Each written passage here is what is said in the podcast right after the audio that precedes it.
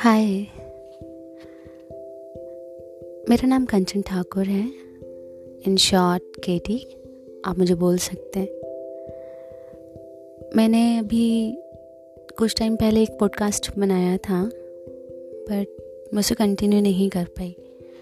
लेकिन अब मैंने सोचा है कि मैं पॉडकास्टिंग करूँगी, क्योंकि मुझे बातें करना अच्छा लगता है। मुझे अपनी बातें सुनाना बहुत पसंद है। और जो भी पॉडकास्टिंग होगी वो मेरी लाइफ मेरे एक्सपीरियंसेस इन सब के बेस्ड पर ही होगी।